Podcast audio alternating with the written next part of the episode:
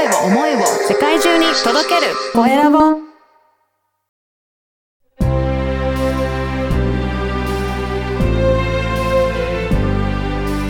経営者の志こんにちは、小ラボの岡田です。今回は EC に強い事業再構築コンサルタントの小俣修平さんにお話を伺いたいと思います。小俣さん、よろしくお願いいたします。よろしくお願いいたします。まずはあの自己紹介からお願いいたします。あ、はい。えーありがとうございます。はいえー私はですね、あの、今、岡田さんのご紹介にありました通り、EC に強い事業再構築コンサルタントで、中小企業診断士の小俣修平と申します。えー経営コンサルタントとしてですね、中小事業者様の、まあ、経営支援をする活動っていうものを3つの切り口で、えーと行っています。はい。まあ、一つ目がまあネット通販、二つ目が国際化、えー三つ目が補助金活用という形になっていて、はいまあ、一番目のネット通販というところは、あの、私が Amazon Japan を経てですね、うん。自社でもネット通販を行っておりまして、まあ、最新のノウハウを、はい、あの、持っているというところが一つのポイントです。はい。はい。で、二つ目がですね、あの、国際化というところですが、まあ、過去に大金工業の、あの、ミャンマー事務所長を、あの、含んでですね、まあ、9年間にわたる、まあ、海外駐在の経験を持っているというところで、はい、あの、海外経験が豊かというところがあります。はい。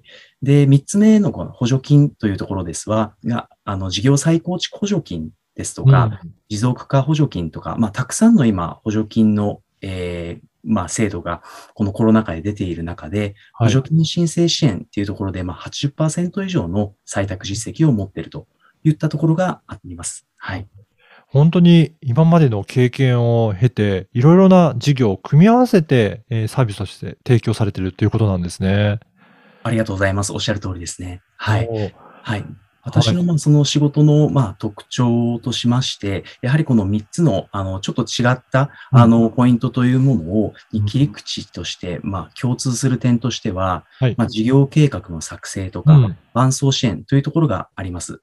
はいで、過去に、まあ、先ほどの大金工業でのキャリアをはじめとして、事業計画を作ってうん PDCA を回すっていうことを、まあ、10年以上やってきたんですね。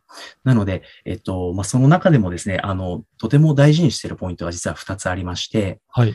はい。一つは、あの、現状分析をしっかり行うということをやっています。うんうんはい。まあ、あの、思いつきのアイデアではなくてですね、地に足のついた計画を作るといったところがすごく大事です。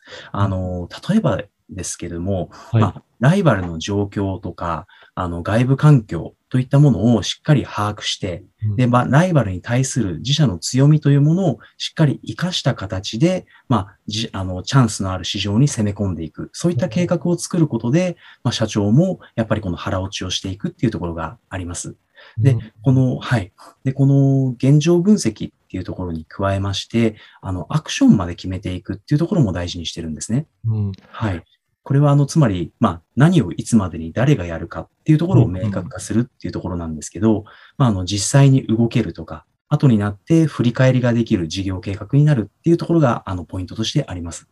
なるほど。はいやっぱりそうやって事業計画を作っても、しっかりと PTCA を回すっていうところがすごく大切なんですね。おっしゃる通りですね。うんはい。あの本当によく、よくある話で、あの、つ計画をですね、何ヶ月間もかけて作ったものの、机の中、社長の机の中にですね、はい入れっぱなしみたいなポイあのことがあったりします。で、これっていうのはすごく時間もお金も無駄になりますので、あの、しっかりその、まあ、社長さんが腹落ち感を持った上で、あの、まあ、目標をえー合意した上で計画を作っていくっていうことをすごく大事にしています。なるほど。はい。もう一つのポイントもあるんですかね。あ、そうですね。うんえっと、そうですね。そこの今、えーまあ、今ごめんなさい。現状分析とアクションというところが、はい。はい。そこは、まあ、あの、二つのポイントという形なんですけれども、あの、ごめんなさい。けまあ、そうですね。計画というのが、やはりあの、羅針盤になるというふうに、なるほど。はい、思っていて、まあ、特にこの中小企業のうんあの社長さんというか、まあ、その事業者様っていうのは、やはりその外部環境の変化っていうのにすごく弱い。うん。ていううんうんまあ、やはりリソースが少ないので、どうしてもこの右往左往してしまうっていうところっていうのはあるかなというふうなものが感じます。はいですので、まあ、その流れにこの右往左往しないためにも、まあ、しっかり自社の強みを把握した上で、まあ、目指すべき姿とか、まあ、言うなれば背骨みたいなものを持ってですね、はい事業運営していくことが大事であるとうんいうふうに、あの、いつも考えながらやってます。うんはいやっぱりそういったところをきっちりと、あの、事業計画を作ってやっていく。ここがまさに、あの、中小企業診断士としての、はい。えーまあ、あの、スキルを活かしていろいろアドバイスされてるっていうことですかね。おっしゃる通りですね。はい。そこの時代、本当にあの、まあ、我々、えっと、まあ、そ中小企業診断士として、うんあの、まあ、学んできた、うんあの、この、まあ、一般的なその経営、あの、ノウハウですね。うん。あの、知識といったものを活かしながら、はい。まあ、この今変化の時代というふうに言われますので、ブーカとか言われますけど、まあ、この時代の中で、まあ、あの、せ背骨を持ちながら、まあ、実際にその状況に合わせて柔軟にはい。PDCA を回して、えー変化に対応していくっていうことが、うんはい、あの、まあ、求められていて、まあ、中小企業診断士として外部からサポートさせていただく中で、あの、しっかりですね、あの、客観的な、あの、アドバイスができればというふうにいつも心がけています。はい。あのーこの番組は経営者の志という番組なので、ぜひはい、おまたさんの志もお聞かせいただけるでしょうか？あ、ありがとうございます。そうですね。まあ、あの、先ほどから事業計画とか PDCA っていう形で、あの、いつも、あの、お伝えしておりますけれども、あの、このご支援自体はすごく、あの、月並みであまり派手さはないっていうふうに思っています。ただ、こういったですね、あの、まあ、基礎的な、あの、えーことというものが、すごく真面目にですね、取り組むことによって、一番効果が上がるというふうに思っています。はいですので、あの、こういった基礎的な、その、計画を作り、PDCA を回す。これを、えっと、しっかりやることで、えー事業者さんにワクワクしながらお仕事をしていきたい、あししてもらいたいっていうふうに思っているんですね。はい。で、このワクワクしながら、この PDCA を回して夢を叶える人が、うんあーそんな人が溢れる社会を作るっていうのが私の志です。はい。さす、あのーやっぱりワクワクするっていうところも、そしてしっかりと PDCA を回す。このあたりが両方しっかりとできていくと、本当に、あのーすごい人はやっぱり増えていくっていうことなんですね。おっしゃる通りですね。はい。今後はどういった感じで、あのーはい事業展開したいとかっていうことあるんでしょうかね。あ、そうですね。うんあの、経営コンサルタントとして、まあ、B2B で、はいあの事業者さんも、まあ、支援させていただいておりますけれども、はい。あの、この、今申し上げた PDCA を回すっていったことは、うんあの、個人の方にも、あの、適用できるというふうに思っていまして、はい。で、この、まあ、B2C の事業として、新しくですね、なれる手帳という商品を作って、あの、実は Amazon で販売をしているんですね。これはもう、はい。あの、手帳を販売してるということなんでしょうか？おっしゃる通りです。あはい。もうあの、まさに、あの、アマゾンで、まあうん、物販として、はい、あー販売をしているという形で、あの、PDCA が自然に回る手帳という形で、はい、あの、商品として展開しています。じゃあ、個人の方がこうやって利用していくと、じはいあの、PDC を自然とワクワクしながら回していけるような工夫がされてる手帳ということなんですかね。ありがとうございます。そです。ああ、はい。そうなんですね。ぜひ、どういった内容なんかも少しご紹介いただいてもいいでしょうかね。あありがとうございます。えっと、商品の特徴として3つ、あの、ポイントがありまして、まあうん、一つ目は、あの、長期的な志ですとか、はいライフプランっていうものを見据えた上で、目標管理を一冊の手帳で行えるとうん。いうところがあります。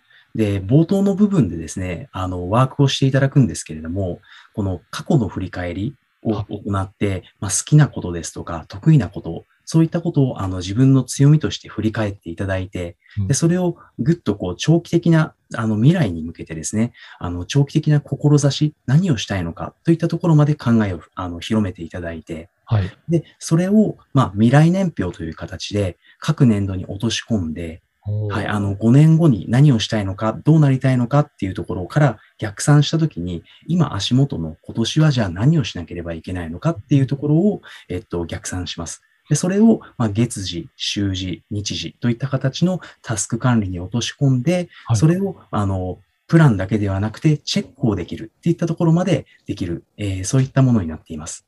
計画だけではなくて、それをチェックしていって進めていくっていうことができるんですね。おっしゃる通りですね。はい。で、このチェックの部分は、チェックシートを、あの、つけておりまして、はい。はい。あの、まあ、この振り返りというところが、どうしてもな、あの、できないっていう方ってたくさんいまして、あの、本当に B2B の、あの、授業でも、あの、感じるところなんですけれども、まあ、プラン、ドゥ、ばかりで、まあ、やりっぱなしうん。ですね。だ do だけっていう形だと行き当たりばったりみたいな形になっちゃうんですけど、やっぱりどうしてもチェックの部分が抜けてしまうっていうところがあって、はい。あの、まあ、これ、やはり個人にも当てはまるような現象なので、はい。あのチェックのシートを使って、まあ、そこをチェックしてもらうことをすることによって、そのペースメーカーとしていただくっていうことを、あの、やっています。はい。もうそうなんですね。じゃあ、これで本当にペースメーカーとして使っていければ、どんどん PDC を回していって、自分の、えーまあ、やりたいことがどんどん実現していくっていう。おっしゃる通りです。そうなんですね。すねいやーぜひこれ興味ある方、あの、このポッドキャストの説明欄にも URL を掲載させていただきますので、ぜひそこからチェックして、あの、購入もしていただければなと思います。ぜひよろしくお願いします。はい。今回は EC に強い事業再構築コンサルタントの小俣修平さんにお話を伺いました。小俣さん、どうもありがとうございました。どうもありがとうございました。